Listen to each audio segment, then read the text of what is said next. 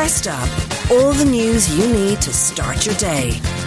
Good morning. You're listening to Newstalk with me, Shane Beatty, bringing you all the news you need to start your day. It's Monday, April 24th. I hope you're well. Coming up.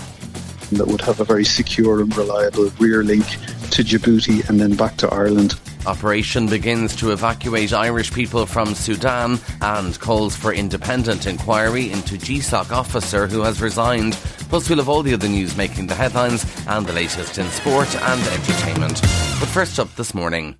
12 members of the Irish Defence Forces are en route to Sudan this morning to assist Irish people there to leave the country. Over 430 people, including 264 civilians, have been killed since fighting began nine days ago between the army and a rival paramilitary group known as Rapid Support Forces. The Taoiseach says members of the Irish mission have been authorised to travel to both Djibouti and Sudan to help with the evacuation of around 150 Irish citizens and their families from the region.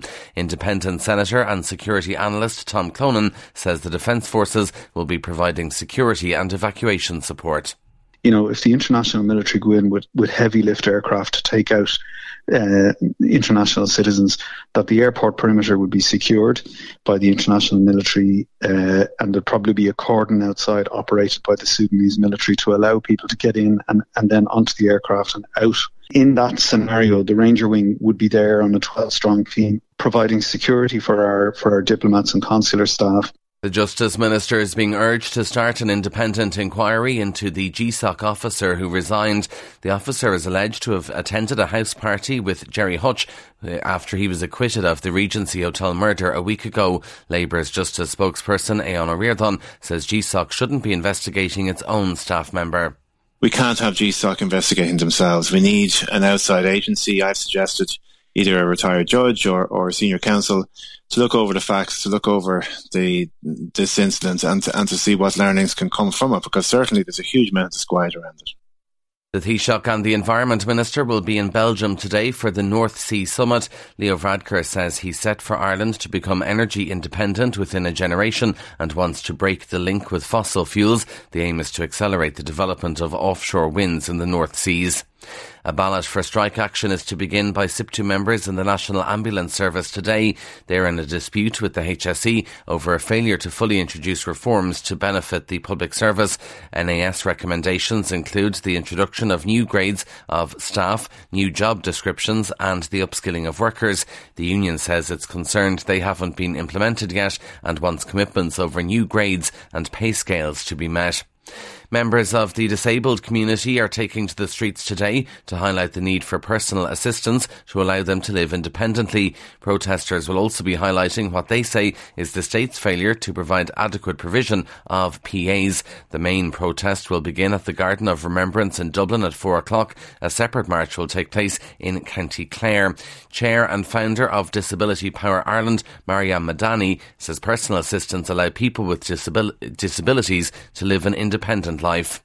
A personal assistant is different to a carer. So a carer is can only help you inside the home. The carer will only help you in that remit. But a personal assistant is required for many disabled people to be able to leave their home, to be able to go to work, to be able to socialize or go on holidays, um, to live an independent life. Um, a PA is required.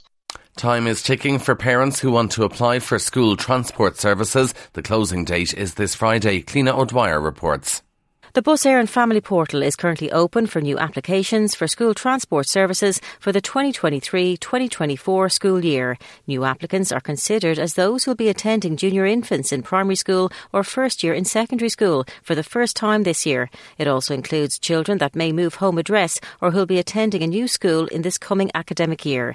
Education Minister Norma Foley is today encouraging all families intending on applying for school transport for the first time to register before the closing date of the 28th of April.